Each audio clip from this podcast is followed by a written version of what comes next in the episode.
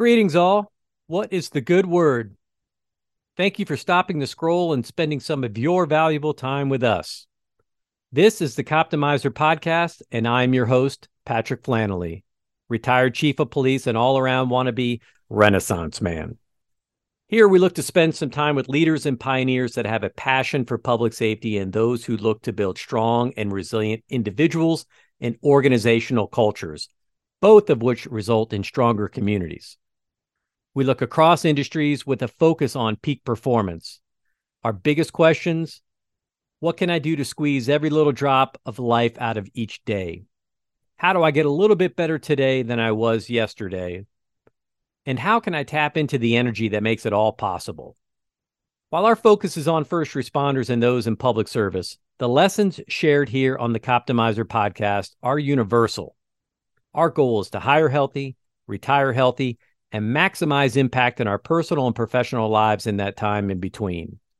To drive value and squeeze every drop out of our performance so we can be awesome for our families, our departments, and our communities.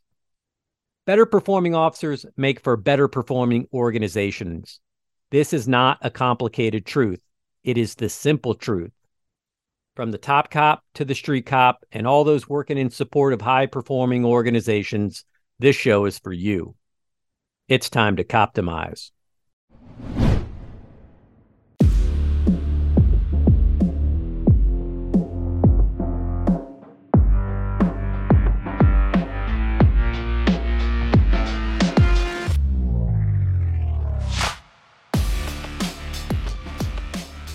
Welcome back to the Coptimizer podcast. This is uh, your host, Patrick Flannelly. We got another exciting episode. I'm excited to introduce uh, retired Chief Jeffrey Scott from the great state of Ohio, or should I say, the Ohio. That's right, the Ohio.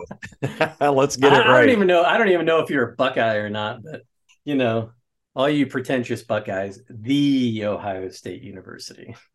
well, I hate to bust your bubble, but I'm a Division two fan, so uh, I, I, hey, I, all the Division one schools, that's great, good for them, but uh, I'm a, I'm a Division two guy, so Ashland University Eagles all the way.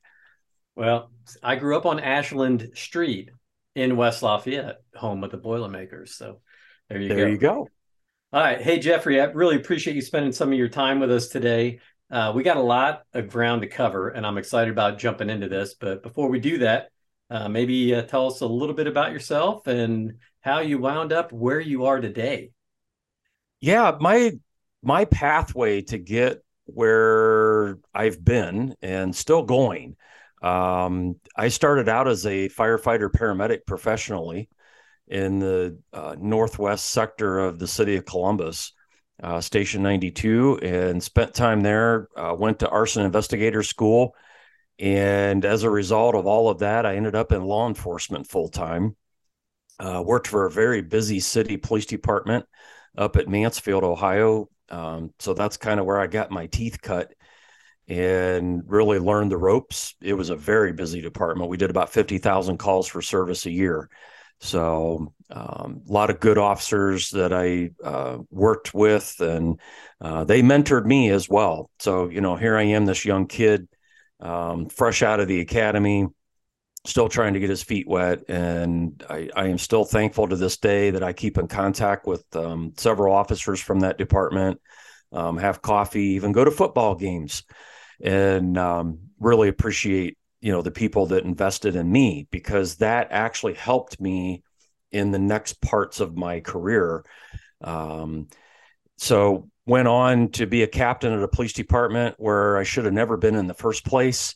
Um, still love the chief. He's a dear friend but i had no business. I was too young came from a big city you know police department to this small town. You can't you can't take big city into a small town without some discipline and some training but all that being said, learned my lesson there. Um, but I've always seemed to fall in these great buckets, right? And crawl my way out and end up succeeding to the next level just because I've got great people behind me and have been pushing me. So, all that being said, I ended up going back to grad school, and uh, worked for a national organization for a while, maintaining or um, actually in charge of 250,000 certifications nationwide. And after I got my grad school done, I actually opened up my own business. Um, so I had a lot of things happening all at the same time. And I wound up working for the federal government mm. of all places and learned a ton working for NASA in their Office of Protective Services. So that's essentially the federal government's term for a police department. And uh, from there, you know, I was mentored by the chief over protective services or the police department there, who was a retired um, Secret Service agent. And he got me a lot of background and training as well. And I, he encouraged me. And then I ended up taking over the chief of police position for an agency on the east side of uh, Cleveland and had a great career there till I retired and went to be with the Ohio Peace Officer Training Commission as the executive director. So, uh, great experience there. Um, that's a whole long, drawn out story why I why I was only there for about five months. But the reality of that one was um, living at the academy five to six days a week and only seeing my family one day a week. Uh, those things don't work out really well. Yeah, that's tough. So, that's tough life. But, yeah, but a lot of good people uh, that worked there. The unfortunate part was about a year later, they ended up laying off, or not even laying off, they fired all 38 of their instructors and wow. shut the academy down for a while. It, it, was just a hot mess, but we can go into that story um, another another podcast. So, other than that, um, left there. Um, I've always been I've always had my own company, so you know I've been doing evidence room management and instruction. I've been doing auditing for departments and their their evidence and property rooms, uh, national speaking. So I've been out on tour, uh, been to chiefs of police conferences as a featured speaker. Um, I'm a court expert. So I've, you know, I get called by prosecutors, defense attorneys. Yes, I I do work on the dark side every once in a while. um, is it really the dark side though, or is it just? It's really not. It's just the side of uh, what does the evidence tell us? Exactly. And, and what do best practices tell us? And that's what it boils down to. And you know, if officers would just do what they're supposed to do and departments would do what they're supposed to do, um, I wouldn't have to go into those cases. So, um, but you know, we do call it the dark side in law enforcement. Um, but those are far and few in between. I, you know, do some stuff for some prosecutors. Um, so, you know, I, I've had a really great career a lot of great experiences. But the one thing that I've always gained is how do I pay it forward? How do I take what I have been given and how do I invest that into other people and other officers and other agencies and help them to succeed? And through our discussion that we're going to have today, which, you know, like you said, we're going to cover a lot of different topics. It, it's it's how I pay it forward and i really see this opportunity that you know we're having today and the training that i do or if i'm out on the road speaking that it's how do we pay it forward how do we make a difference in the lives of the officers that are out on that street every single day doing this really tough job but we want to make sure that we're doing it constitutionally and we want to make sure that we're growing and getting better not getting weaker and not making really stupid mistakes and and errors in our thinking big picture. So we're and i know we're going to be talking about that stuff. So there's the intro and um let's roll. All right. Well i think everybody now has a good idea about why uh, uh, we connected and wanted to get on the show and talk. Uh, i think one of the cool things about your life and work experience is that you bring a perspective from uh, a lot of different angles and sometimes uh, we lack that in policing. We lack perspective. We see the world through our own lens, our own agency, our own experiences. And then if we don't take the opportunity to expand our horizons and uh, and seek out other opinions, other ideas, other ways of doing things, then we can really limit ourselves. Right? There's a there's some psychological terms for that, but uh, you know, and in the end, you, you know when you look outside you find well maybe we are doing things well but you also find maybe things that we can there's things we can improve on. Well, so, and that's a mantra that we should be living by every day. You know, when I was a chief of police, I had a sticker on my computer monitor that said this What can I do better today? And every day is a new day. So, you know, if you anybody anybody's ever taken the right training, racial intelligence uh, training and engagement um, with Randy and Linda, you'll know that mantra. What can I do better today? And every day is a new day. It's a new opportunity. And, you know, I learned that in grad school. You bring up a very good point that, you know, we get better through education, through training, but also our diversity in relationships. Um, you know, I'm an FBI grad, um, class 265. And I will tell you that was one of the greatest highlights of my entire career is to getting to know so many people and opening up my mind that, you know, oftentimes we think of our state, right? right. We're so isolated within our state of Ohio, uh, where I'm at. And and I realized that I've got to expand beyond those boundaries, that there's other agencies throughout the nation and throughout the world that, you know, sometimes why do we reinvent the wheel when other people have already invented it? So why don't we leverage on what their successes were and maybe take it to a new height or a new level within our own agency. So, you know, when we broaden our perspective, and I learned that over the weeks that I was there at the academy in Washington or, you know, at Quantico, um, expand your mind, be willing to think outside the box, be willing to think outside your agency and just the little burg or the the the mentality that it only happens here or we're going to do it our way because that you know i hate that where people you know i ask people hey why do you do that? Well it's just the way we've always done it. Hmm. i hate that. I absolutely hate well i shouldn't say i hate. I really dislike uh, those kind of statements because that tells me that you're not willing to open up and look outside your bubble. And that's where you make a lot of mistakes when you're not looking outside the bubble Amen. And you said something that it, when you were introducing yourself too, that when you went from a larger community to a smaller community and you made some mistakes, um, you know, that's that's a natural process. And that means that you got outside of your comfort zone and you were stretching yourself. And that's of course where, you know, growth happens, right? It, you know, every growth opportunity stands on the other end of generally a mistake or some type of stress. And we look at we talk about stress as being a bad thing a lot of times, but stress is also a good thing. So you know, stress is what makes if you don't. It, and and Andrew Huberman talks about this a lot. If you if you ever listen to his podcast, he's he's brilliant. But he, it's like yeah, if you don't stress your muscles, they're never going to grow and they're never going to get bigger. So you know, it's easy not to go into the gym and lift, um, but there's going to be no growth from it. You're not going to fail at anything in the gym when you don't go um, but you're not going to get better either. So, yeah, it, I think sometimes we're a little risk averse in policing. Um, yep. And that for a lot of reasons, uh, a lot of them are good reasons, very legitimate reasons to be risk averse because, uh, you, you know, when you wind up on the on the wrong end of, of a lawsuit, right? You you work for quote your quote the dark side. Um, you know, I just call it a side, right? You know, it's two sides of, of every coin and, and every argument.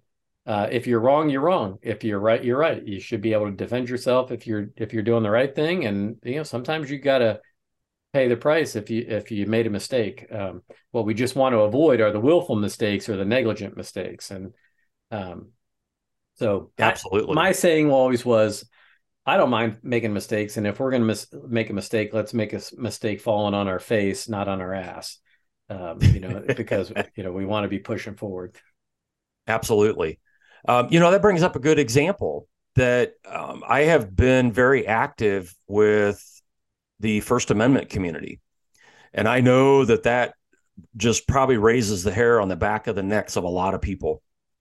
But you know, I realized a couple years ago, it, and I just happened on it by by total chance that here I am. I'm sitting in my home office, which that's where I'm at right now, and you know, behind me is my bookshelf. It's loaded full of all kinds of projects and things that I'm working on right now and and just material that I'm researching and I was doing a bunch of stuff so I'm also a legal instructor and I've been doing a lot of research on Second Amendment and Second Amendment audits because those seem to be the thing, right? A couple years ago.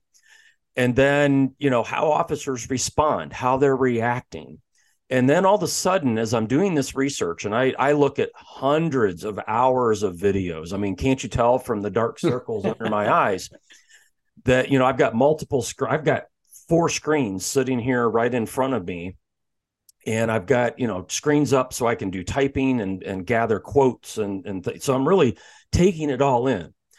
And here a First Amendment video pops up, and it was David Wharton out of uh, Texas. He does a lot of First Amendment audits down there, and I started watching a lot of his videos. And as a result of that, I'm watching all of these officers, and I'm starting to get to know 3802 from Texas Penal Code and basically, in a nutshell, Texas Penal, Penal Code 3802 says you cannot demand ID until the person's been arrested. Now, you can have consensual hmm. conversation, all of those wonderful things. And if you ask for the ID and they give it up readily, no problem. That's consensual. But you can't demand it unless you have physically arrested them. Not even under so, Terry, like uh, with a not even Terry v. Ohio. Oh, nope. So, and remember, Terry v. Ohio is for weapons, and I'm I'm sitting there watching officers going into pockets of of people, and it's like, what are you doing? You can't do that.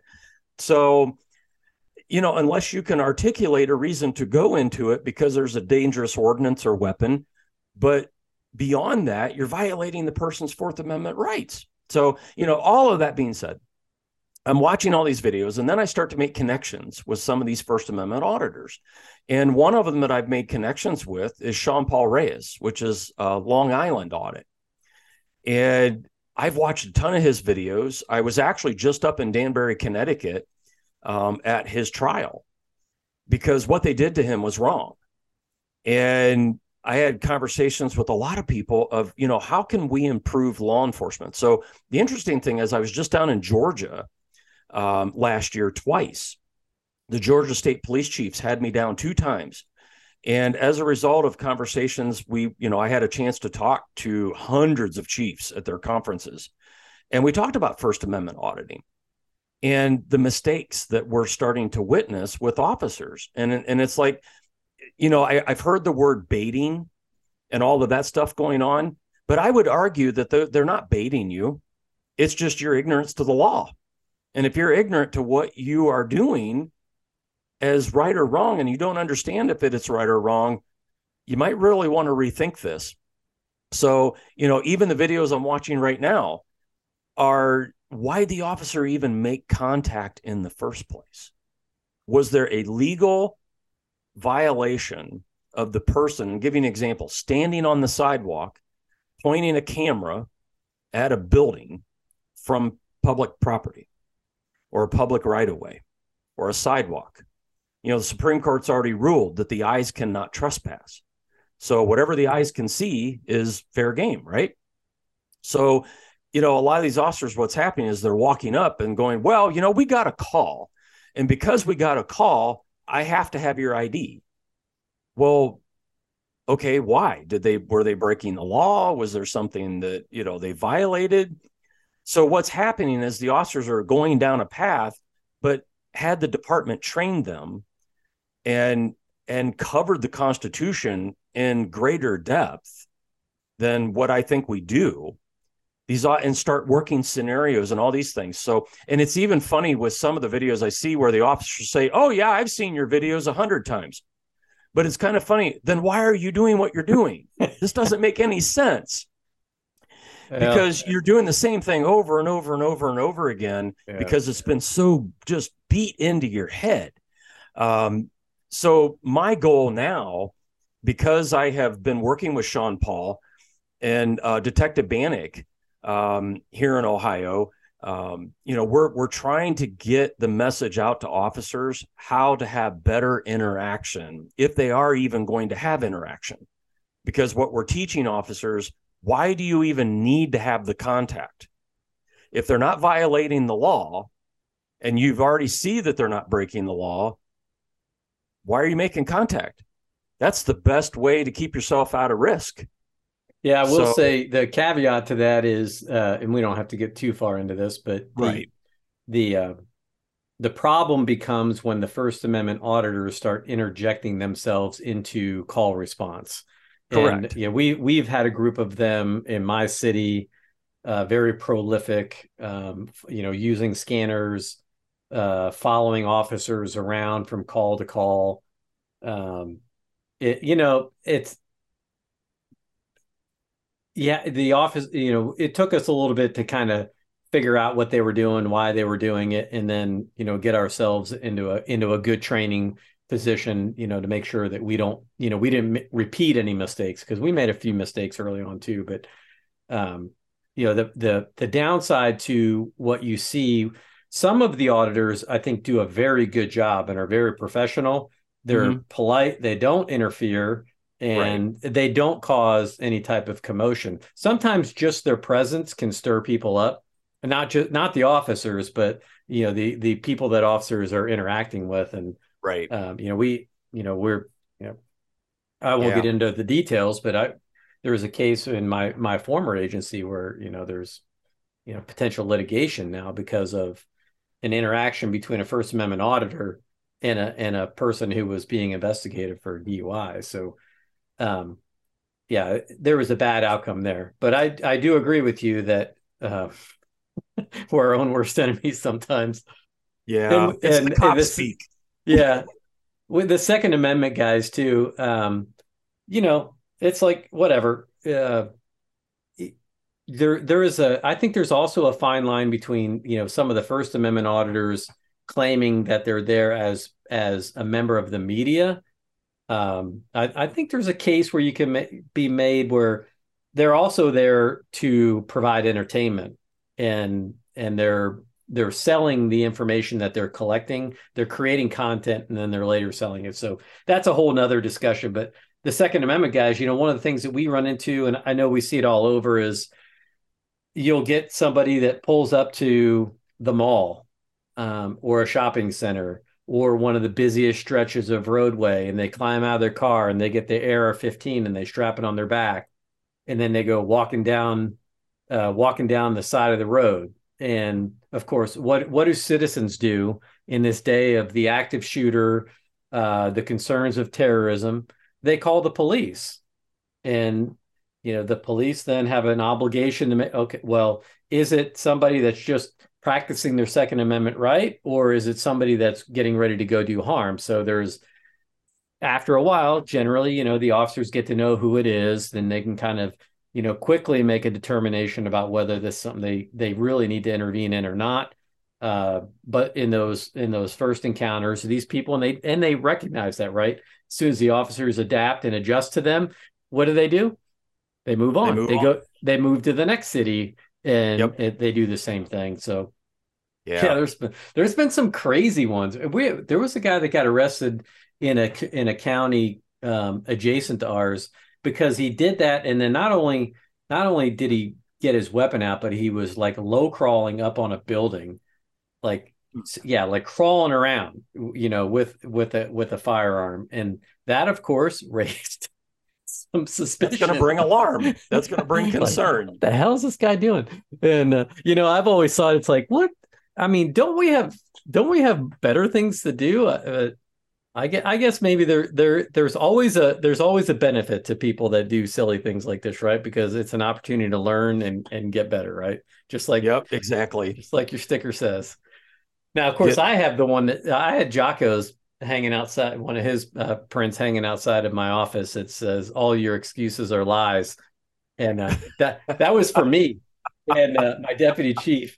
And there were some people in our department that didn't like that. They they they they took offense to it, which is I I chuckle about it now, but um, oh gosh, that's always, good. Always, always, yeah. There's there's really really small. I've talked about this on a previous podcast, but there's pre there's really small print in there. You know, so if you look at it just at the you know at the at the large print, right? What what do people yep. do? We make a snap judgment, a quick reaction, and and what do we do? We internalize the message that we see, and then if you take you know, and so I use that as a good conversation starter. It's like, you know, sorry you're offended by my print, but that's not for you. That's for me. That's and, right. And, and if you take a moment to read the small print, you'll understand it better. Like I'm not good enough. I, you know, I'm too fat. I'm too slow. You know, all these things that we, all these little lies that we tell ourselves, and then we begin to believe these things. So, yeah, it, it falls right into your mantra of, of, you know, how do we, how do we be better? Yep. Amen. We're already, we're already off the rails. I, yes, I'm gonna we bring, are. I'm, I'm going to bring us back on. So one of the so we met after I saw a comment that you had made on a post uh, about um, and it's up to you. I don't, I don't care if we talk about the specific agency or not. It really doesn't matter at this point um, because it is out in the public domain. But a, a sheriff in in Ohio had um, there was a, a, story in a newspaper where he was uh, making a um, was it a complaint or really was he you know an objection to the fact that he sent a group of deputies through the academy and two of them did not pass the exit standards for the physical fitness test and therefore couldn't become certified. His argument was I've just made a, a, significant investment in these two employees and now I don't get to reap the benefit of their employment, you know, in, in the investment because all other things considered, the only thing that they didn't pass was the physical fitness requirement. And I come from a very, uh, uh, I, I'm never been accused of being um, less than outspoken about my position about fitness and nutrition and wellness in the policing space. So uh, when I saw your comment, I jumped right on board. I was right there with you. And, you know, of course, the first comment that, you know, or the, the the counter argument that comes to my mind is why would you send two people to the academy that couldn't pass the physical fitness standards right well in that that situation so i'm just going to say this is my professional opinion everything we're talking about is my professional opinion i don't represent any agency or anybody that i'm contracted with so these are my personal opinions today got to protect my first amendment rights too um, it's all the fine print, all the fine detail. Yeah. So I get to hang out with some really cool attorneys. Um, so, anyways, it's kind of interesting. So this sheriff, along with a couple others, um, went to the Ohio Peace Officer Training Commission, and they have um, deputies on their department or agency that then wanted to promote into road patrol. So here in the state of Ohio, the the sheriff's first obligation is the housing of prisoners, right? Second obligation is court security, and then third is then you know protection of the county um, and serving justice, which we would equate to road patrol, right? So, you know, for a lot of sheriff's office, they bring folks in, their jailers first or corrections officers, sorry, and then they can promote into other areas within the department, including getting to go to the academy and being uh, road certified. In Ohio, you have you have to go to do the academy to be a corrections officer, but that's one certification. But then the other certification then is to become a peace officer. So, in a nutshell, she was very upset because she had two that couldn't pass the final physical fitness in order to sit for the exam. So she shows up to, and it's all public record. It's all on video. I mean, you can go pretty much anywhere and find it now. And I'm not trying to be hypercritical of her, but I'm really concerned with the mentality of a law enforcement leader coming before the commission and asking for standards to be lowered. And that's what really set me off because one, I don't like the physical fitness standard that Ohio has, anyways. I was very vocal about that even before I became the executive director. Even as the executive director of the Ohio Peace Officer Training Commission and Academy, I was very vocal. And in fact, so much so that a couple of my resident experts, um, I, I tasked them with putting together a SME, subject matter expert board, to start exploring alternatives to the traditional Cooper standards that were being used. Now, I want to make this very clear. Because I'm certain there's probably going to be comments in the chat. And I'm not here bashing Cooper standards. However, a lot of people don't understand Cooper does not support the law enforcement standards anymore. And they haven't since about 2015, 2016. A lot of people didn't realize that. A lot of people still don't realize that. So I think you're going to be educating a lot of people with that comment uh, today. And that was one of the things that I was excited to talk about. Absolutely. And and knowing that, here's the thing that people have to be aware of. And I and I've had conversation with several of the, the current commissioners that were unaware that the standards are no longer supported by the organization that designed them. So if there's anybody that understands law and legal, right? I'm not I'm not an attorney, so I need to make that very clear. Even though I teach the legal section um, or I, I'm a legal instructor, I'm not an attorney. However, it doesn't take a brain rocket scientist, right? Or a mad scientist to figure out the small print and just read the code and, and understand liability, vicarious liability.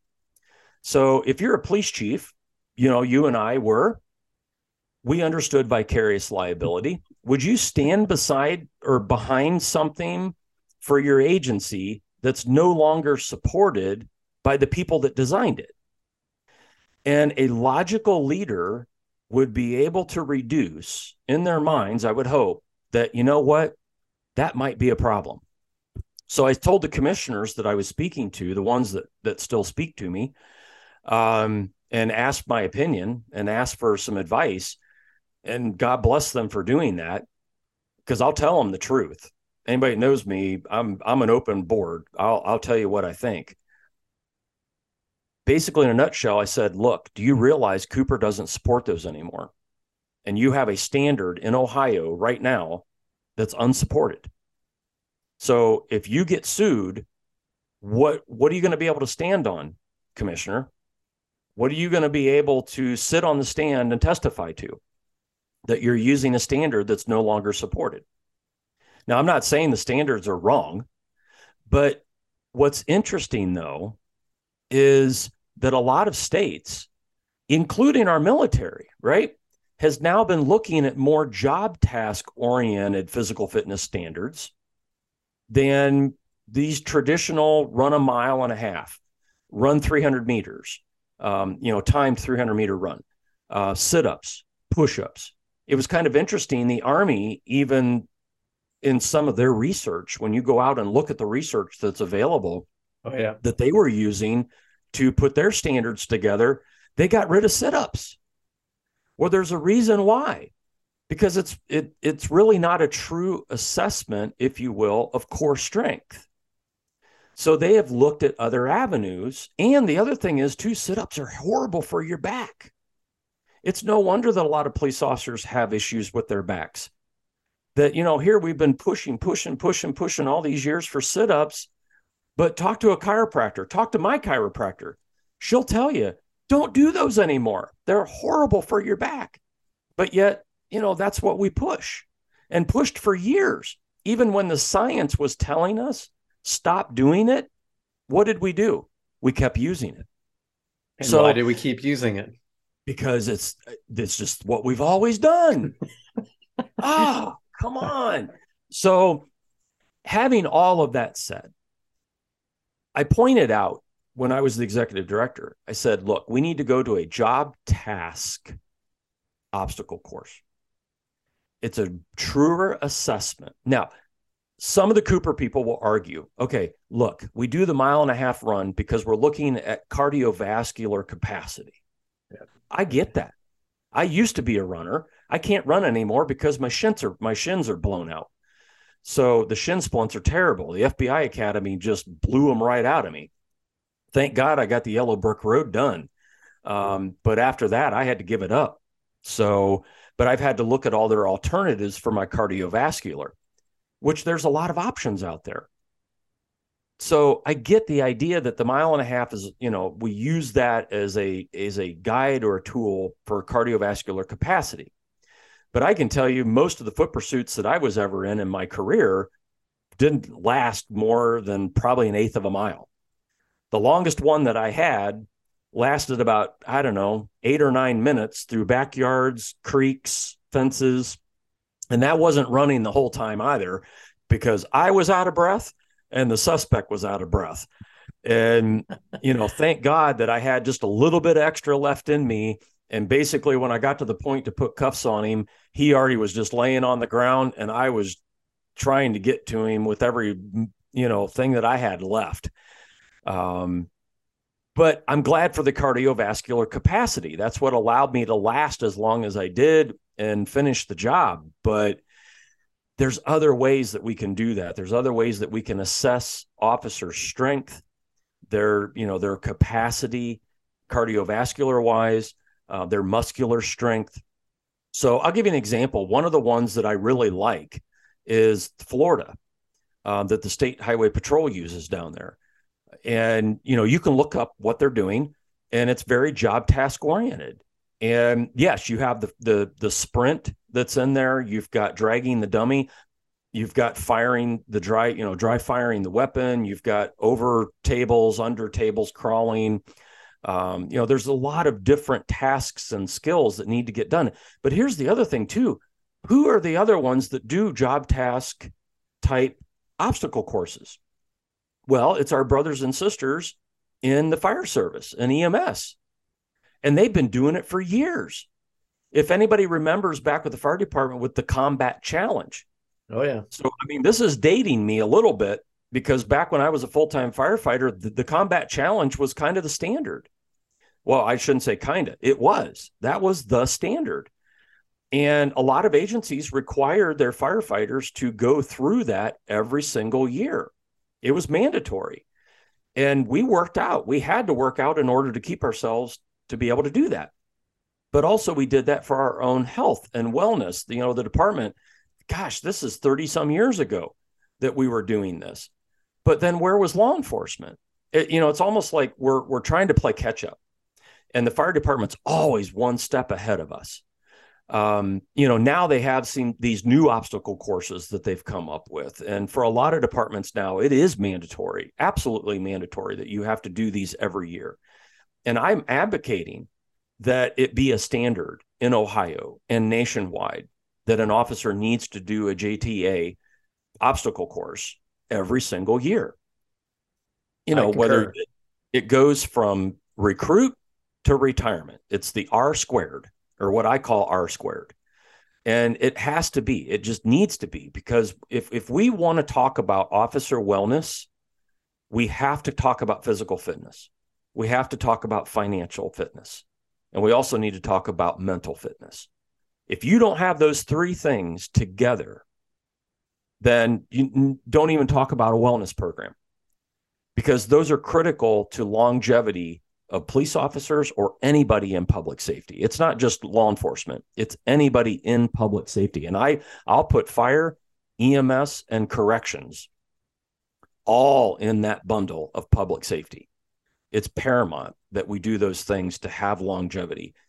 You know, when I look at how we talked about retirement years ago that hey, you'll be lucky as a police officer when you retire to live 3 or 4 years. That's just kind of the standard, right? It's still well, that way. I I'm not okay with that. No, I, I am not I, okay with that. I don't. I don't so, think anybody should be okay with it, especially me, since I'm just uh, now finishing year one of retirement. So why, you know, but why do we accept that? So now this takes it back circle, right? Back to the sheriff coming to the Ohio Peace Officer Training Commission and saying, "Look, you either need to get rid of this stuff, or you need to to reduce the the requirements." Well, let me ask this question. What were your officers doing or your sheriff's deputies? Well, they're not even sheriff's deputies at the time. What were those recruits doing throughout the academy? Now, most academies that I'm aware of, if you go full time, it's usually about three months. If you go part time, it's usually about six to seven months here in Ohio. Please explain to me what you're doing for three months full time in an academy or even part time, six or seven months. You already know what the requirements are. So, what are you doing to get there? Now, I'm not faulting just the recruit. I'm going to put pressure on the academy itself. If you know these, and I'm going to actually put it on the other recruits. If you see other people struggling, isn't it that we're supposed to be instilling discipline? Isn't it we're, we're supposed to be instilling teamwork and and and all of those attributes of teamwork that if we see somebody struggling, isn't it our job as public servants to try to lift that person up, to get them out of the situation that they're in? Aren't these attributes that we ask of public safety workers? Isn't this what we ask of police officers or sheriff's deputies or troopers to help each other? But that helping each other also helps the people that we serve. So are we willing to go in and and and literally tear apart the standards that are minimum, right? Those are minimum standards. We're going to tear yeah. all those apart for two people who didn't have the wherewithal to get it done. So I would question the mentality. I'm, I'm not questioning their personality. I'm sure they're probably pretty good people, right? Yeah, probably but, smart. Probably, you know, otherwise, you know, competent, competent potential. But guess what? If academics isn't everything, right? There's there's certain disciplines that have to go with the job, and that includes physical fitness. Yeah, I so, can make, I can break I can make this really simple for anyone that's even on the fence right now. and no pun intended here, but if you're a person, if you're a police leader that's thinking that this is anyhow okay, I I give this example all the time, um, and I, I do a wellness presentation. I've traveled around. I've done this, um, and I tell the story. Early in my career, I went to an alarm call uh, at a local car dealer business ship. You know, they fenced off at night um, in an area where we had an active burglar that was working, and it was a very, you know, we were busy. We are a busy agency, and um, I did have a backup that night, and he got there. Um, and you know, I'm not. This isn't to to criticize that my my fellow responding officer, but um, I didn't think twice. I went up. It was an eight foot chain link fence. Up and over I went got to the other side and I turn around. Guess what? My partner's not coming over the fence. He can't climb the fence. So, and again, I've told this story a few times, so I'll tell the short version. You know, I guess, you know, you, we can argue all night long about what I should or should not have done. You know, I made the the the decision on my own that I was just going to go clear the building. I told him, "Hey, if I find something, I'll I'll call you." Uh, not that it was going to do any good. I guess we would call somebody else uh, to come and help. But I went and cleared the building, and everything turns out fine, right? In that case, and and I just had a post on LinkedIn yesterday, right? Like, how often do we do we mistake uh, good outcomes for good processes? you know? Yes, yeah. It was a. I had a good outcome, you know, and I was rewarded. Uh, even though I made a bad decision, you know, quite frankly, you know, right. what should I have done? Well, you know, you know, made a, a decent threat and assessment. You know, is, is, what's the likelihood of this being a a real a, a real alarm and not a false alarm? In, in either case, the point is is that you know my partner couldn't get over the fence, and you know, you would hope that in a situation like that, that would be a motivating factor because you can make an argument all day long, a hundred different reasons about why okay that officer can still provide a lot of value uh, but just even though they can't climb a fence. And I'm like, okay, well, let's go. Let's let's just go back to this week, right? I, this this episode will air, you know, a few weeks down the line here, so Nashville won't be front and center in people's mind. But now let me ask you this: uh, that officer shows up, and that's a school on the other side of the fence, and that's how they need to get in.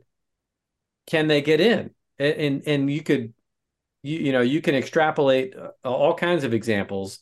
But if you can't get over the fence, then you can't get there. And most importantly, if you ask any member of the public, what's your expectation for an officer's level of preparedness? Do you think that they should be able to climb a fence, you know, to be able to get to you and help you? If you're in your backyard, you're having a heart attack.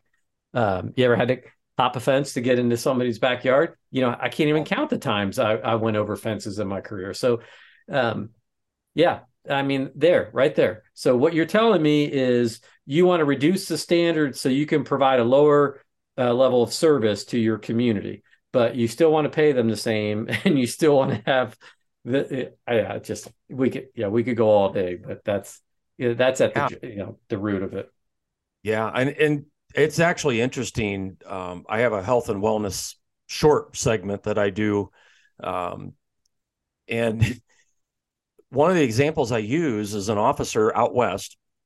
And again, I I don't necessarily pick on officers. We just bring it on ourselves.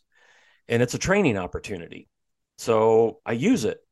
And this officer was put through a couple tasks because of his weight. I mean, grossly overweight. He couldn't even get down on the floor to do CPR. And I had to sit there and think, you know, if that was my relative, my loved one, or another officer, or a corrections officer or a firefighter, paramedic, whoever, doesn't matter who it is. They can't get down on the floor and perform CPR. He couldn't even do compressions for even 30 seconds. So, you know, we're we're called into a lot of different situations that you know, we can't be perfect in everything, right? But those are some pretty basic basic things. And I'm not saying you got to be at the top of your shape. You don't have to be willing to go out and run, you know, Olympic style marathons, but you should be able to get into the fight and back up your partner and and hopefully come out of it successfully. But how many times have we seen where officers get injured um, or end up collapsing of a heart attack, massive heart attack, because one, they never went and got their yearly checkups. They never took care of their high blood pressure, never took care of their high cholesterol, um, rarely worked out. In fact, they were spending way too much time at Dunkin' Donuts um, when they should have been, you know, spending a little bit of time in the gym. I know, you know, we allowed our officers to work out on duty.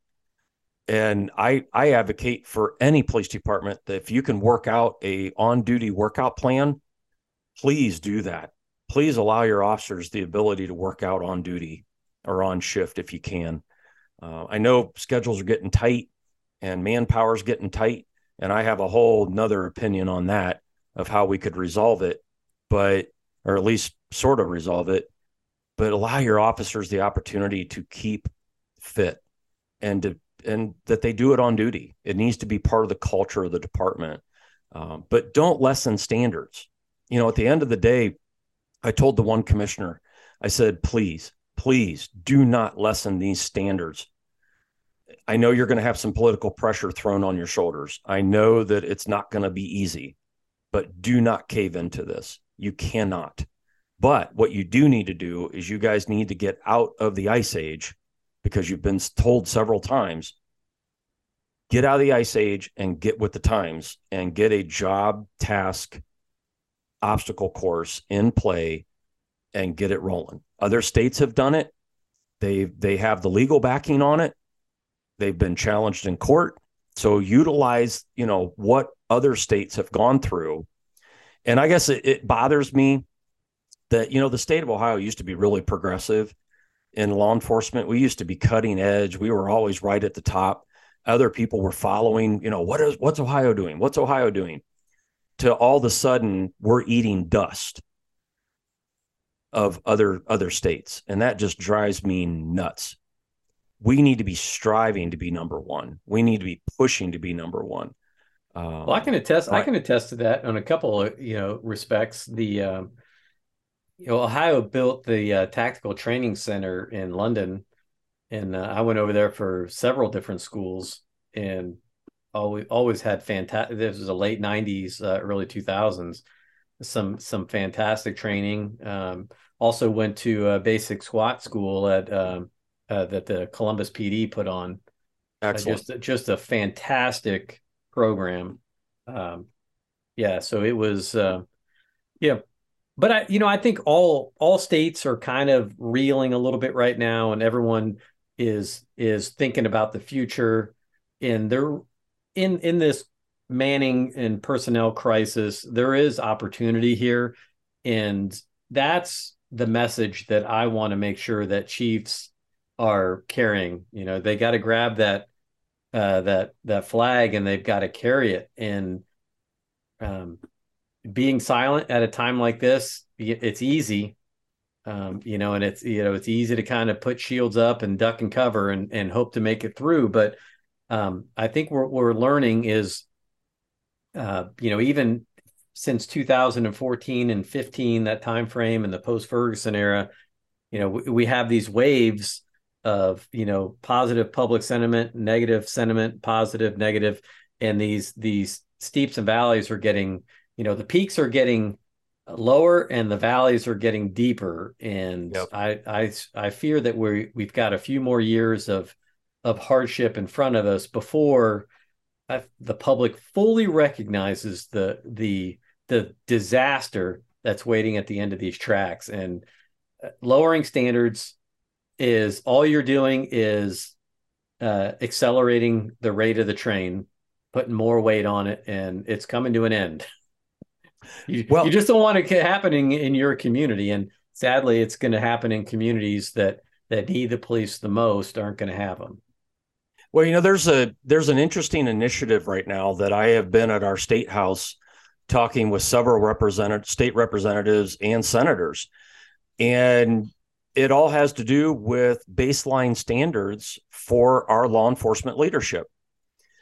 And it was kind of an epiphany for me last year after watching all like you were talking these peaks and valleys i call it our circle and yep. we just keep going in circles round and round and round and i teach a class on change management and strategic planning.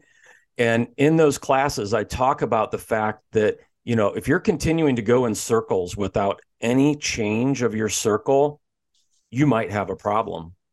You might need to re-envision what that circle looks like. Maybe that circle's a square. Maybe it's an oval.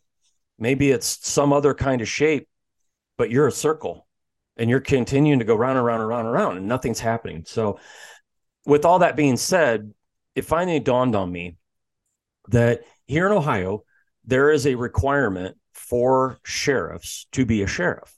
So it's revised code section on 311.01. And in order to be a sheriff in the state of Ohio, you have to have certain things. Well, it's interesting that None of the police chiefs have to have that. So I'm asking, why not? Why are just the sheriffs? Now, the standard for sheriffs is a little archaic. It it it hasn't been resolved, revised in about 20 some years.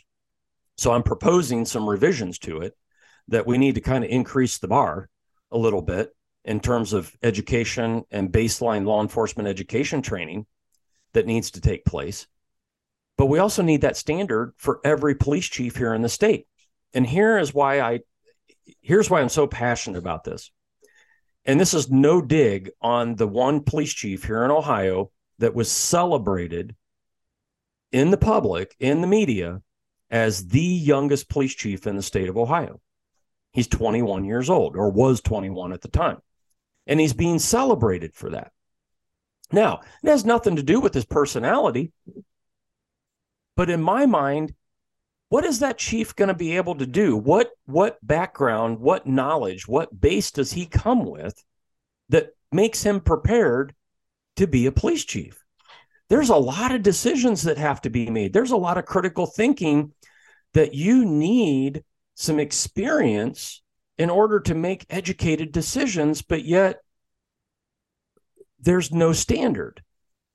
There's nothing. Now, some will argue okay so here in the state of ohio when you become a sheriff you have to have man- there's mandatory training which by the way they have to have 120 hours. For a police chief they only have to have 40 so yeah, why the difference? So why the difference? So I've I've I, in my proposal I've got a couple things to to level that out and make it fair for both sides. But but it's also some very specific training that needs to take place.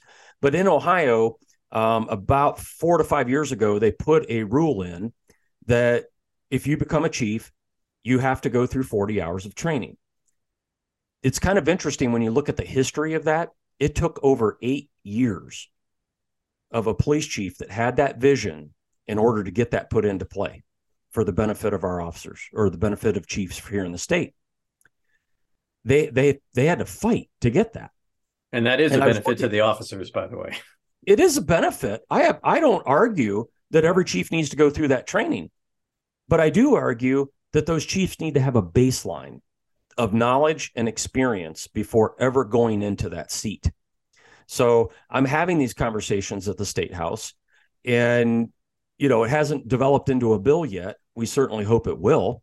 And when I say we, there's several other chiefs that are behind me on this. I'm just the vocal one and the one willing to go down and meet them right now. But once we get on the floor with a bill, um, but I also know that there's some sheriffs and chiefs out there that that think I'm absolutely nuts. There's absolutely no way.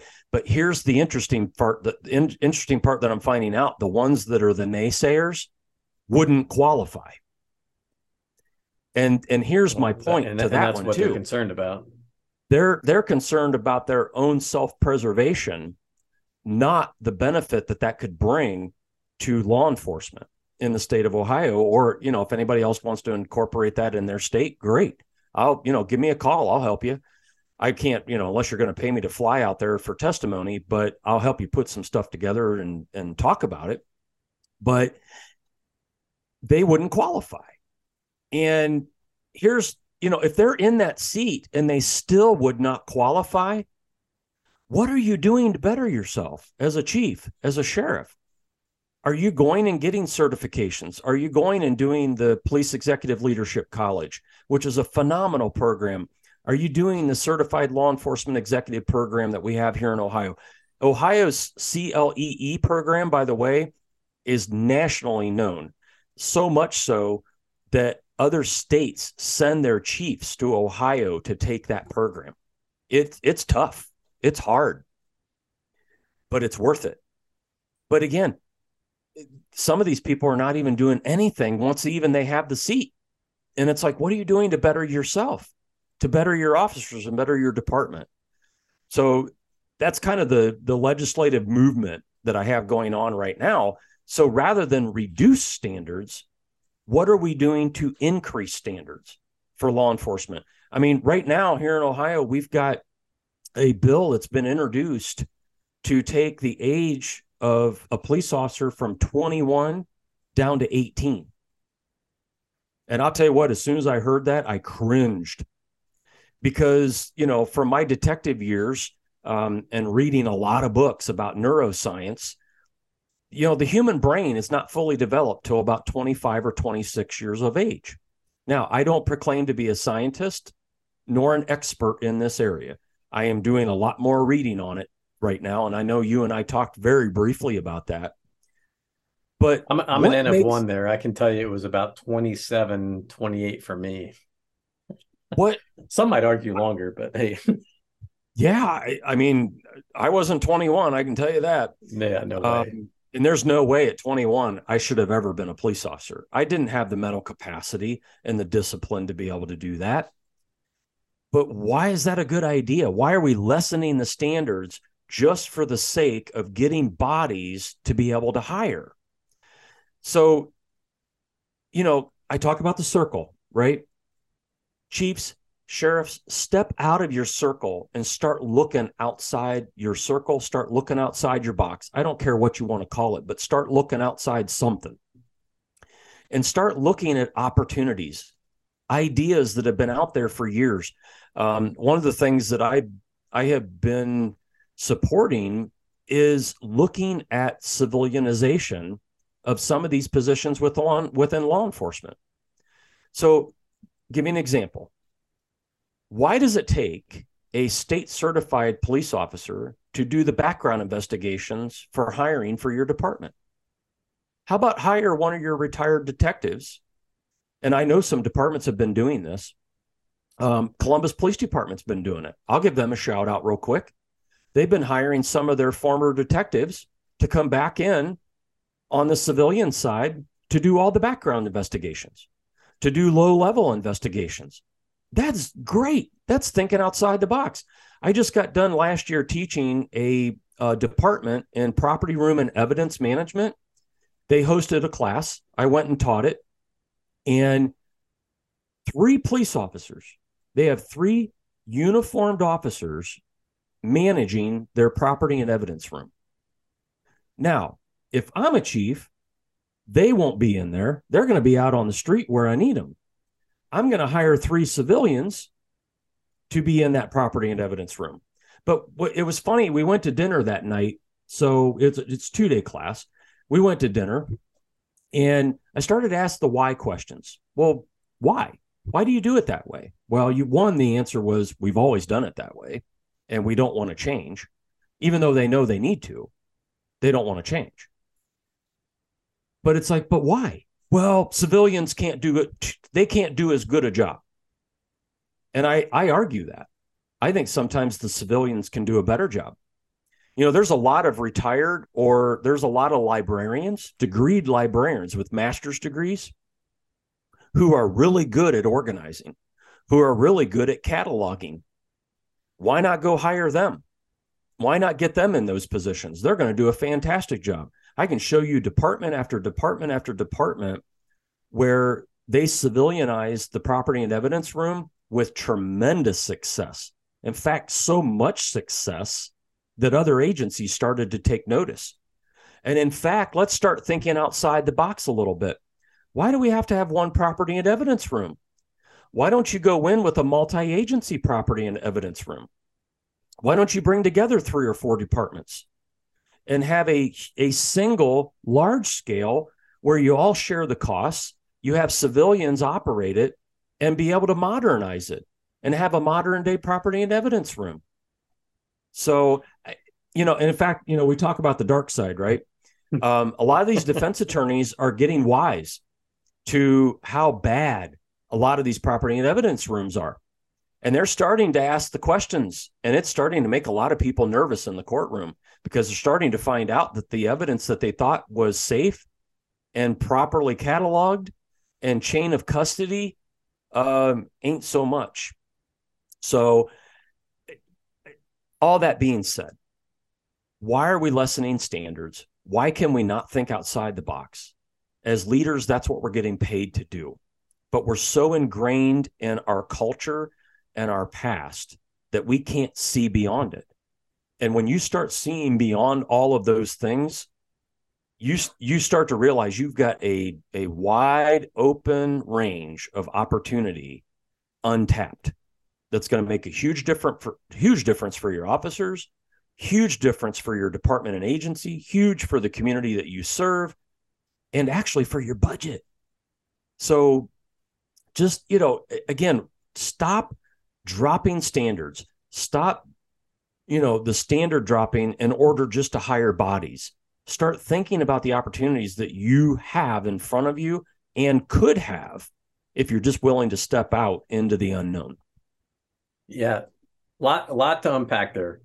And yeah. civilianization, I think, is um, it's one of the forced byproducts of a of a difficult staffing environment. And and until you're in the position where you're really forced to think about things like this, it's just easier not to and i think that's generally why changes don't happen they're not we don't make changes until it's until it's forced upon us or something really bad happens and yep. that's and and you can make the same analogy in, in, from a wellness perspective right like you can you can provide all the wellness opportunities in the world for your officers but if there's not a mandate and there's not a thing that forces them guess guess when they get motivated right? When they get the cancer diagnosis, when they get the uh, when they have a heart attack, um, when they find out that they're a type two diabetic, and that's you know that's very unfortunate. Um, it's uh, because Gordon Graham says it all the time, right? When, a lot of times you were talking, I'm going, uh huh. You know, if you, yeah. If you've ever been to his presentations, you know yep. his famous uh huh. You know, uh, exactly. And his and his you know his mantra right if it's predictable it's preventable, it's preventable. and yeah the, so many of these things are predictable from a wellness perspective from a fitness standards perspective from a property and evidence perspective uh, yeah we civilianized our operations probably oh hell i think it has to be at least 15 years ago uh, and our civilians do a, a fantastic job and yeah there are t- you know oftentimes so what what tends to happen is you get somebody gets injured, gets on light duty, is having disciplinary issues, can't put them out on the street. So where you put them, right? And uh, you know, sometimes you know under under the right circumstances that maybe that's not a bad you know not a bad way uh, way to use manpower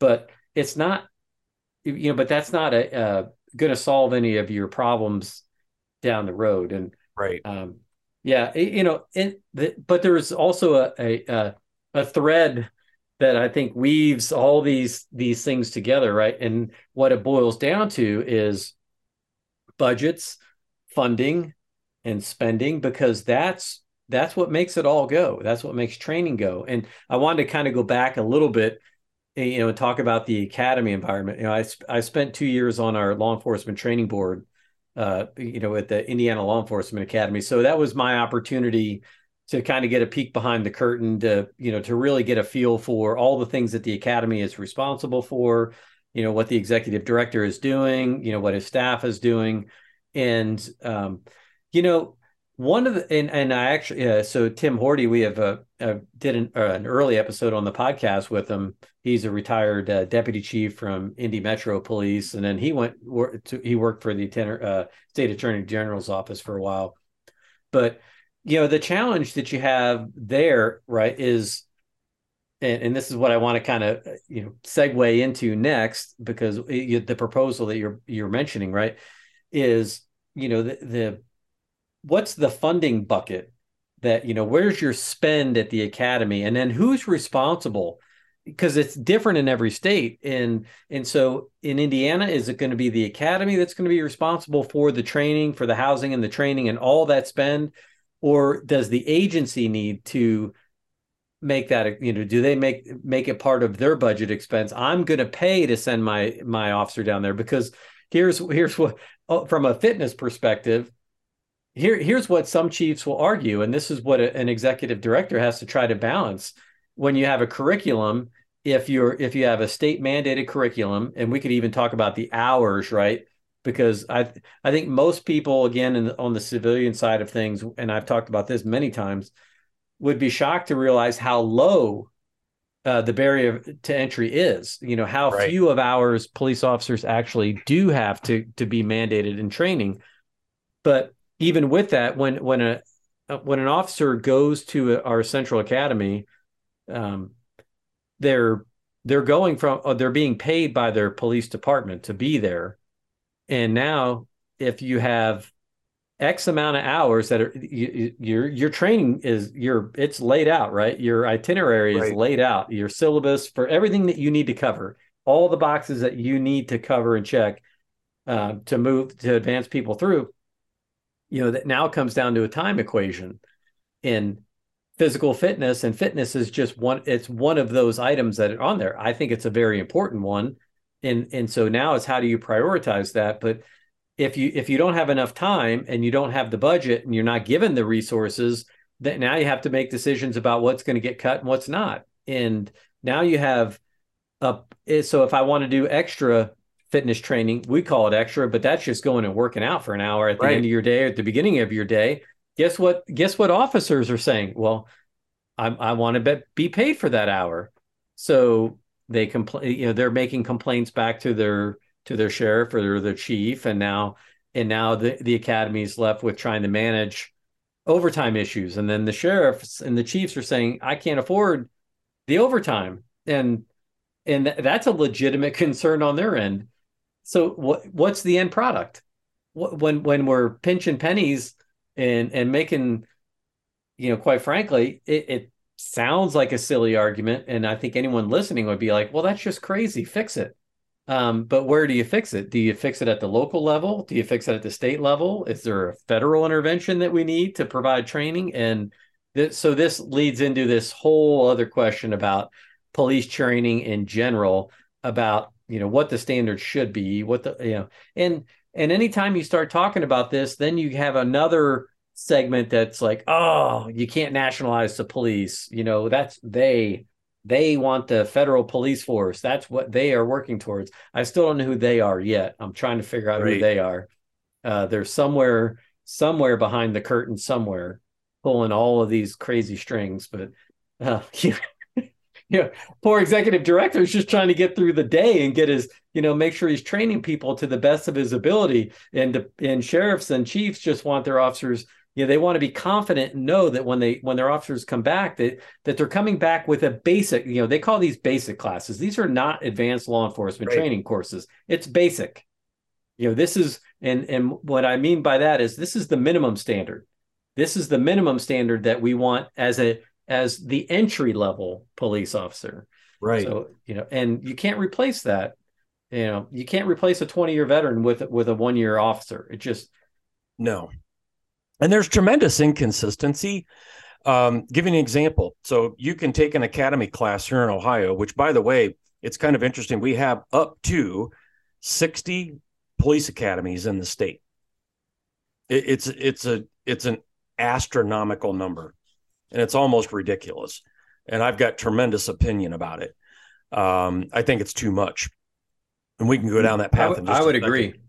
Um, because there's no consistency in the training and the education. Right. Um, you can go from one academy that is like the top notch. I mean, they've got their stuff together to the mom and pop shop academy where they look like a bunch of slobs and the instructors, I, I don't even know how they're instructors. So, but you know, at the end of the day, it, it's the training is not enough. There's not enough hours, but the inconsistency in terms of coming out of the academy. So you talk about FTO, right? Field training. You could take an officer coming out of the academy going to maybe like a big city or, you know, where I was at at Mansfield. And I had four months. I had to do four months of FTO. Solid. You there's no way around it. You have to complete it. You can't even complete it early. You have to complete every single bit of it great experience. I had great FTOs when I was going through that program, and I, I treasure it to this day. But how about an officer coming out of the academy that goes to maybe a smaller department that they're desperate to even just get an officer out on the road? Well, here's your ticket book. Here's a map of the village or the city. Um, if you need anything, holler on the radio. Good luck. Yeah, here's your gun and happening. bullets and uh, and your the keys to your squad. Yep, there's no there's no minimum mandatory requirement beyond the basic academy. So that's where each individual agency is there's so much inconsistency that it's no wonder officers sometimes have difficulty because they're not going through a traditional FTO program. Um, and I advocate that needs to be mandatory. You know, coming out of the academy, that's just basic. But at the same time, in Ohio, they only need, I think it's 752 hours. I was just having a conversation with a friend of mine uh, before I came on this, and we were talking about the curriculum, and I believe it was 752 hours. It changes here and there by a couple hours, give or take. Um, God forbid you want to increase the hours because the academy commanders, some of them will like chew your head off. Because um, I went through that, let me tell you. But that's not enough. Barbers, beauticians in the state of Ohio have to have 1,500 hours. So, I mean, as you can tell, I have a lot of hair, right, on my head. But they need 1,500 hours to cut that hair or lack thereof. But or they don't get license. Needs, there's no license. They only need 752. That's not enough. That, that's not even nearly enough you know, we go back to our original conversation when we were talking about Second Amendment and First Amendment audits and all of that. You've got officers coming out that don't even really understand the Bill of Rights. They don't understand how to properly apply Fourth Amendment, Fifth Amendment, First Amendment, Second Amendment, 14th Amendment. You know, think about all those common threads of those amendments that I just rattled off that law enforcement absolutely have to have and know. But we aren't putting, we are not putting enough emphasis on that learning, but also its application. So, the one thing that I advocate here for Ohio is somewhat of the Kentucky model. And I know they've been looking into it. So, out of fairness, I want to, you know, I want to at least say or acknowledge that there's been some discussion about it. But what they're doing with it, I don't know. I'm not 100% on board. But here's what I recommend do similar to the Kentucky model. You put a, a, tax on every insurance policy for a driver. So if you drive a car, there's going to be a small tax, just like a gas tax or whatever. For Kentucky, I believe they bring in a lot of, I mean, we're talking millions of dollars. Here's what I advocate. So you were talking about kind of like federal level. You know, we need to have kind of a federal standard. Part of that I buy into. If you look at every academy across the nation, there are certain standards that every officer in America needs to know and understand. Agreed. I think I think you could regulate that. There's probably ways that that could be done. I would just need to see it out, lay it out on paper. But I'm just going to talk about the state of Ohio. Get rid of the 60 academies. Go down to one academy that every police officer has to go to. We pay them 15 bucks an hour to go to the academy. They're there Monday through Friday. Give them the weekends off. Um, you know, Columbus Police Department does that. I think Cincinnati, Dayton, Toledo, they already do that. Um, our state highway patrol, Ohio State Highway Patrol Academy, is amazing. Those guys are phenomenal. I love those instructors down there. They are just top notch.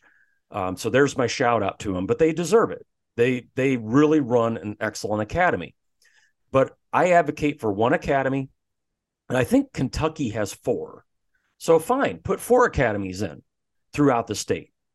Quadrant, right? You can break the state up in quadrants. But That's the way we do academies. in Indiana. One central, and then uh, we have a couple, you know, geographically located throughout the state, just to you know to ease the the financial burden on agencies and trying to get yeah. people to that academy.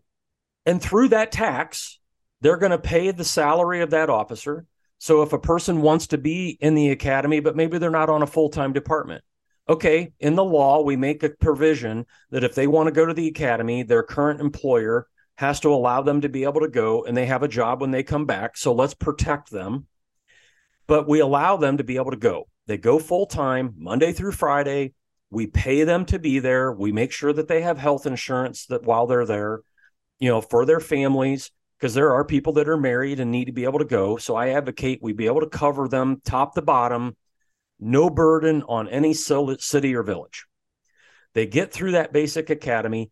Then, if Columbus, Toledo, Dayton, Cincinnati, they want to agency specific train them, then that's great. They can. You know, okay, you get out of the basic academy, then you're going to be in those academies for another five or six weeks in order to learn their way of doing it. Okay, fine.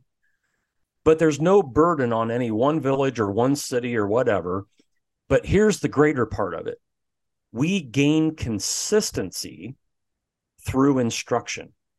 Because right now, you've got how many legal instructors in the state of Ohio teaching the legal section for those 60 academies? Let's say maybe right now there's only 50 academies going. And I'm okay. sure they all agree on everything. Oh, 100%, right? I I remember my legal instructor. He opened up the book we started at chapter uh, chapter 29 and worked our way through and he read verbatim everything now how are you going to learn that but then you know years later i become an academy instructor and i'm i'm shadowing a guy that's teaching the legal section this guy oh my gosh he was freaking amazing how he was able to take the code, how he was able to teach the Bill of Rights, how he was able to tie all the stuff together. He used scenarios, examples, all these things. He was engaging the students. I'm going, we need more of that. But there's no consistency. So here, then, I take over as executive. Well, not even that, just before that, you know, I'm teaching for a couple academies and I'm watching other instructors and how they teach. And I'm not being critical of some of my colleagues, but I'm going to be for a few of them because they should have never been in the classroom. They taught the curriculums. Let's say they had a two hour block. They taught the curriculum in about 15 minutes. And then they spent the other hour and 45 minutes watching YouTube videos. Now, please explain to me how that's consistency in training. But again, unless the inspector was there monitoring the the instructor there was no consistency. And i'm going you've got to be freaking kidding me. This is what's teaching in our academies. This is what's teaching these off what are you teaching the officers? So that's why i advocate we either need to go down to four academies. They're quadrated throughout the state and it's run by the state paid by the state and that's where everybody has to go and every instructor is a state instructor full time, Monday through Friday. That's all they do. And you're getting the top of the top, the best of the best. Because yeah, you, that, yeah, that, it's, the end product will come out so much better. And um, in a previous episode, too, uh, I'll get your opinion on this. There's a lot of discussion about how internationally some places are training their police departments. Australia, uh, the Europe, you know, what they call the European model uh, for police training, but these are two and four year college programs where people are going through a track, and you know, and there are like Indiana University has a really good program here in the state of Indiana where they they actually have an academy in as part of the university, and it's recognized uh, and it's nice. monitored under the umbrella of the Law Enforcement Training Academy. It's the only one in the state, um, and it's you know so that's that's one model that this two to four year model I think provides some really good opportunities for uh, you know, continuous education. You know, a, a really well rounded police officer. Uh, maybe one of the more important things is being able to track the progress of a candidate over a much longer span to ensure that they have that they have the ability that they have the maturity and that they, you know that they're getting and not just for agencies and for states but also for individuals. Like i you know how do i know that this is the right profession for me? And maybe i maybe i'm in this program for 2 years because nobody changes their major in college right? Right I mean, everybody gets in, they, they know exactly what they're going to do. Now, typically, you know, on the policing side, historically, we've been able to find more mature adults, people that are in their mid 20s, late 20s, even early 30s. And and now in cases people coming out of the military after full careers of military coming in and doing um, but and and those are generally really good candidates um, and you're and you're always your biggest question marks always around your very young inexperienced. So I wanted to touch on that real quick because the idea of an 18 year old being a police officer, I, will just be blunt on this one. I think that's just that's just dumb. I mean, totally agree. You know, when you start, and that that'll be one of those things. I it's the Pete Blaber rule, right? You know, say it out loud. Uh, he's a yeah. he's got a right. He, I, when I saw him present and he said that, I just it stuck with me. It's never left me. Like if I'm about ready to do something incredibly dumb or stupid, what I should do is say it out loud. And if I hear myself say it and it still sounds crazy, I probably shouldn't do it. So you know, for That's anybody right. right now that says you know, just say it out loud. I think it's a good idea to hire 18 year olds right out of high school, send them through a 40 hour course, give them a gun a squad car with some lights and a siren on it and let him have at it. Now, and I know Good that don't get killed. Yeah. Yeah. What could go wrong? so now I, I know, that really I'm being a little being a little yeah. simplistic. But, no way. Absolutely no way.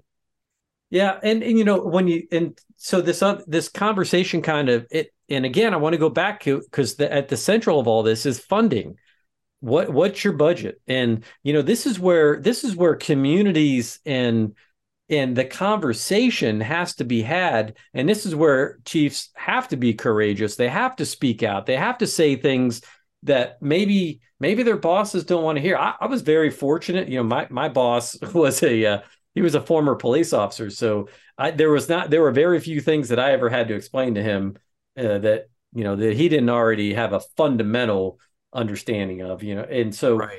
I was in a good position there, but not everybody is. But at you know, you know, if we're going to demand a higher level of police service and professionalism, you can't undercut that opportunity by cutting funding. Right. Because now now we're devolving into these arguments about, well, okay, well, maybe, you know, you know, Sally or Nancy and Johnny and Jimmy can't make it. Sorry for all those names. They can't make it over the fence, or they can't do the right number of push-ups. But we'll make an exception for them because they're really nice and we need them. Uh, yeah. You know that that just it would never fly in the civilian sector. Nobody no. would ever hire somebody that didn't meet their standards, and and to expect us to do that in policing is just it's just catastrophic. It's just going to have and the problem is is you don't feel the repercussions until years down the road. And so, uh, you know, the hot stove effect applies here. Yep. If I touch the stove and burn myself, guess what? I'm not doing that again. But if I can't associate that pain with the heat and I don't know where it's coming from, then I I might never make that that analogy. And and that's that we make we make decisions this year and now three years from now, five years from now. And, and Memphis is a good example of this, right? You cut corners in your hiring process, you change, yep. or you have somebody outside of the police doing your hiring and without understanding why it's so critical to do extensive background checks to ensure that you have the character and the integrity and you've passed the psych exams all these things well th- that's why because exactly. we've already we've learned these lessons in the past now we've just forgotten them so it's time to repeat them and so yeah it's just not I, I i get my my blood pressure starts to go up and i and i just i go so we we need funding and then we could I, you know, the the the idea of how good things could be with the right funding is just, I, I think that's what's exciting when you think about it. Man, imagine imagine if we could use the military model where we send people through a basic level course uh, to get them hired, and then we send them to an advanced level course, and then we send them to another advanced level course uh, and then, oh, guess what? We've had them tra- in a training cycle for two years, and now you go operational. And now you've been operational for six months. Guess what? We're going to pull you back in. We're going to put you into a rest cycle. We're going to let you recover. And now we're going to go, we're going to take the next three months and we're going to train again on all right. the things that we've learned. And we're going to repeat that. So, but that, rec- that would require three to four times the number of police officers that we have today.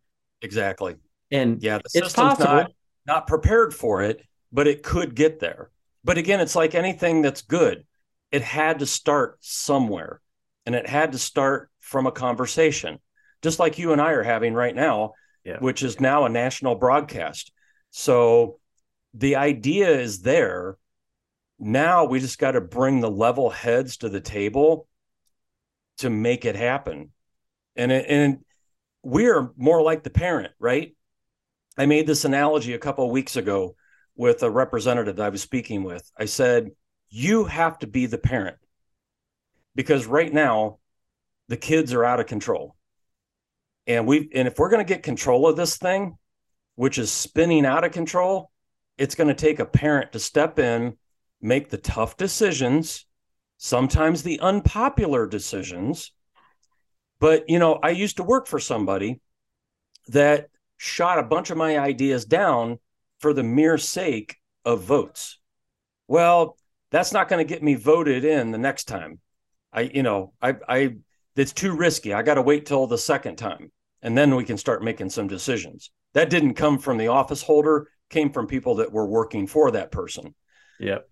But I, you know, it's that kind of mentality that you're up against. And I said, somebody has got to step in and do the right thing. Take politics and throw it out with the bathwater. Somebody needs to step up and do the right thing. And, you know, if I'm getting criticism and if somebody thinks, oh my God, this retired chief, thank God he's retired.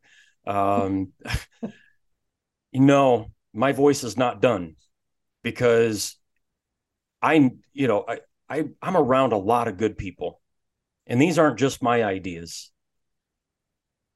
but it takes voices like you and I to step up and say, come on, we've got to do the right thing here. I know it's going to be painful. I know this is not going to be comfortable. I know the thought or idea that you're going to have to have a, a yearly, you know, JTA obstacle course that you're going to have to go through. But guess what? We're going to save your life. We're going to prolong your life. We're going to allow you to have a better experience and opportunity with your kids, your grandkids, other people and actually get to enjoy retirement. But they won't see the benefits of that decision making for years. But I'll promise you, they'll look back on it and say, oh my God, uh, Jeff and Pat were right. And why didn't we do this a lot sooner? We could have saved a lot more people, could have saved a lot more lives if we would have had the courage to just step up and do the right thing.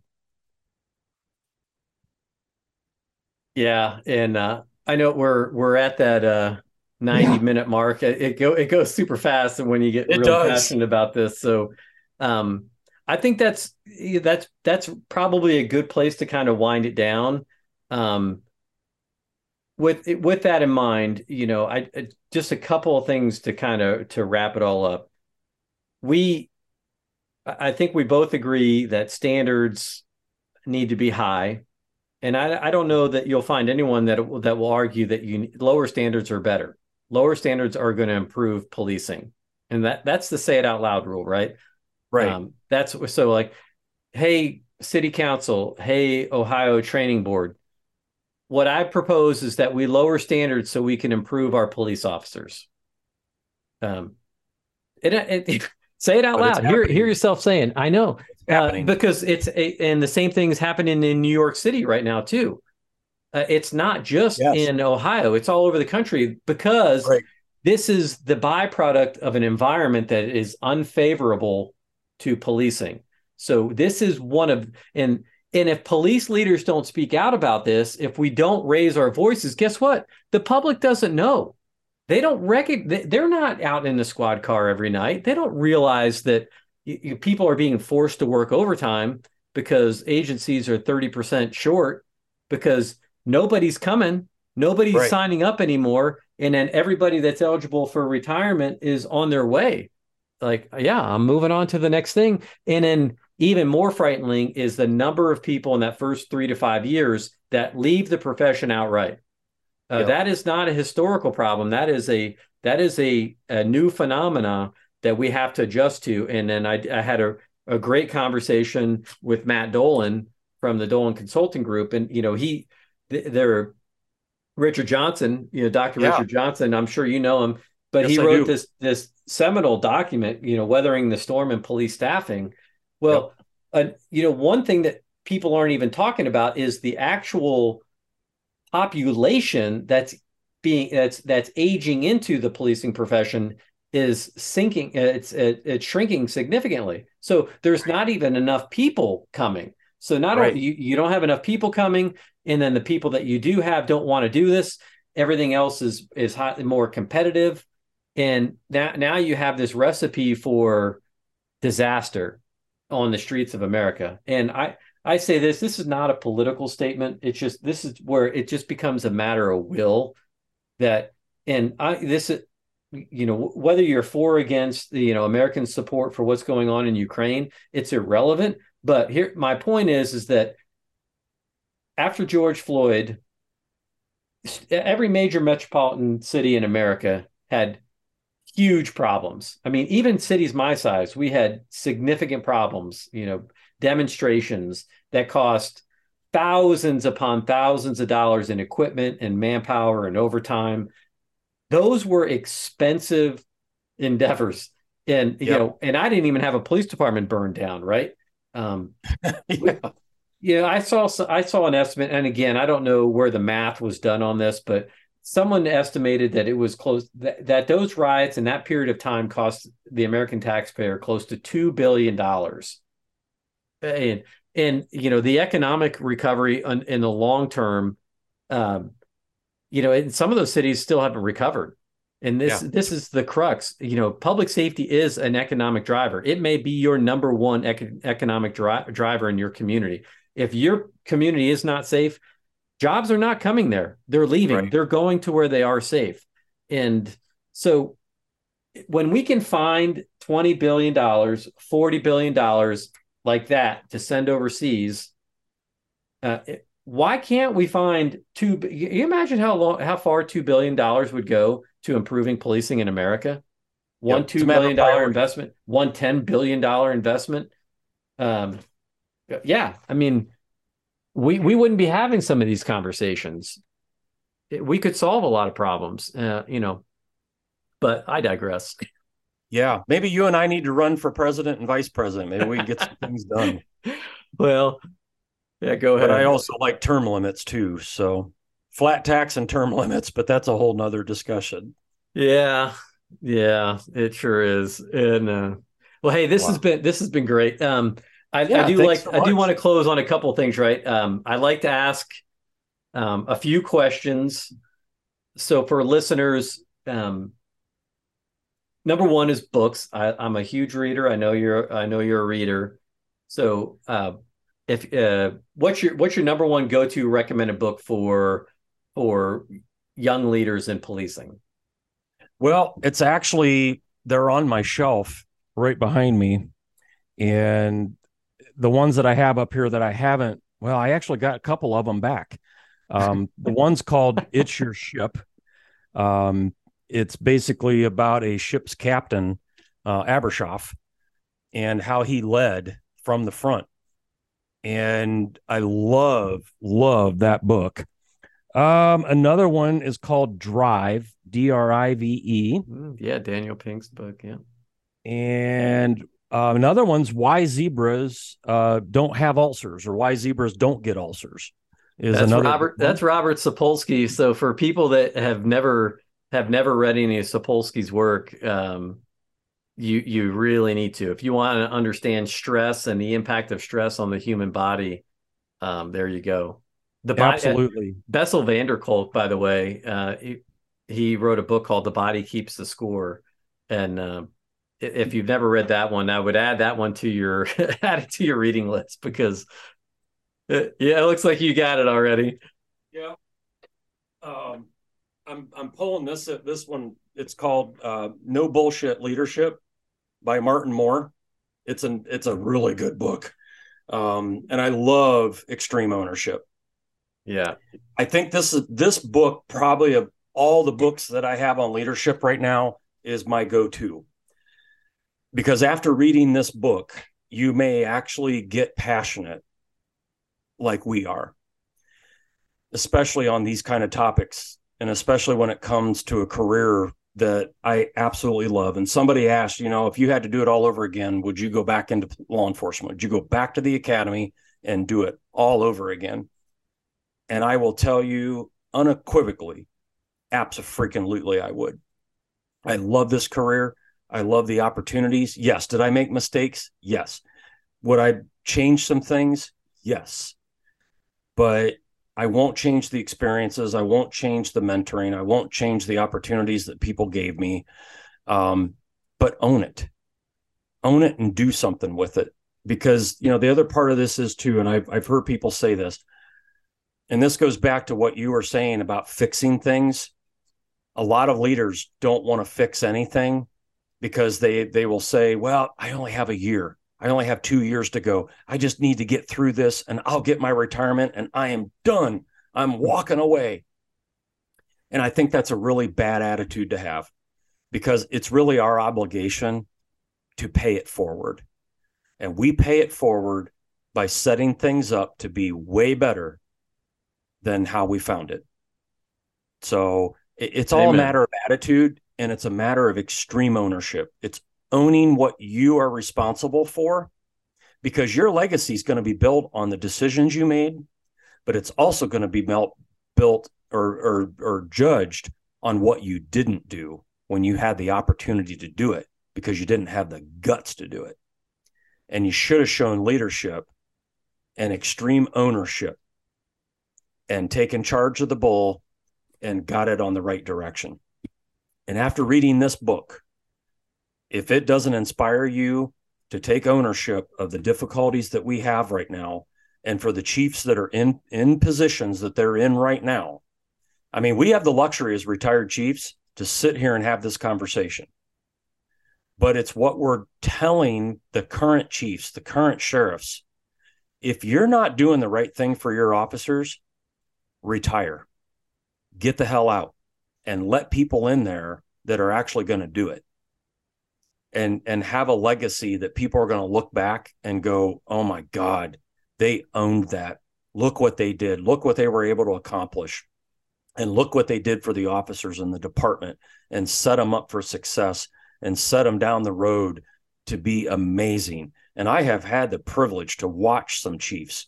Uh, chief Mobitzer, um, I highly respect that chief. He was freaking amazing. He is the extreme ownership police chief um, that I learned from, that I got to to to watch as a growing chief, and to have the privilege to talk to him and and watch him work as a chief and what he did for his department to set them up was nothing short of amazing but he owned it he took ownership of it he took charge of it and made the tough decisions and got it done that's what we have to have that's the grit that's going to get us through this issue or issues that are going on but i just don't see enough chiefs or sheriffs stepping up to the plate because a lot of them are like whatever, not a lot. there are some that are out there, whatever I can do, I just got to get the hell out of Dodge. And that is the wrong mentality to have. If that's your mentality right now, then just get the hell out of Dodge. Just leave because you're not doing anybody any good and you're and you're putting your officers at risk. So why not leave right now? If you're not going to do anything and let people in there again, making sure that we have qualified people in those leadership positions. All right. I'm going to leave it at that. No more comments. Great closing. So thank you, uh, Chief Jeffrey Scott. I really appreciate you spending some of your valuable time with us. And uh, yeah, that was that was fun. That was a great talk. Thank you. Thank you for the privilege. This was really an honor and a privilege, and I hope we get to do it again. Hey, we're gonna have to do it again. We left too many things on the table here. I know. I, I got like eight things on my notes that I've like didn't even touch on. So. Oh my gosh. No shortage uh, of time there, so I guess we're have to, gonna have to come back. That's it. All right. Until that time, Um, I'm 1042.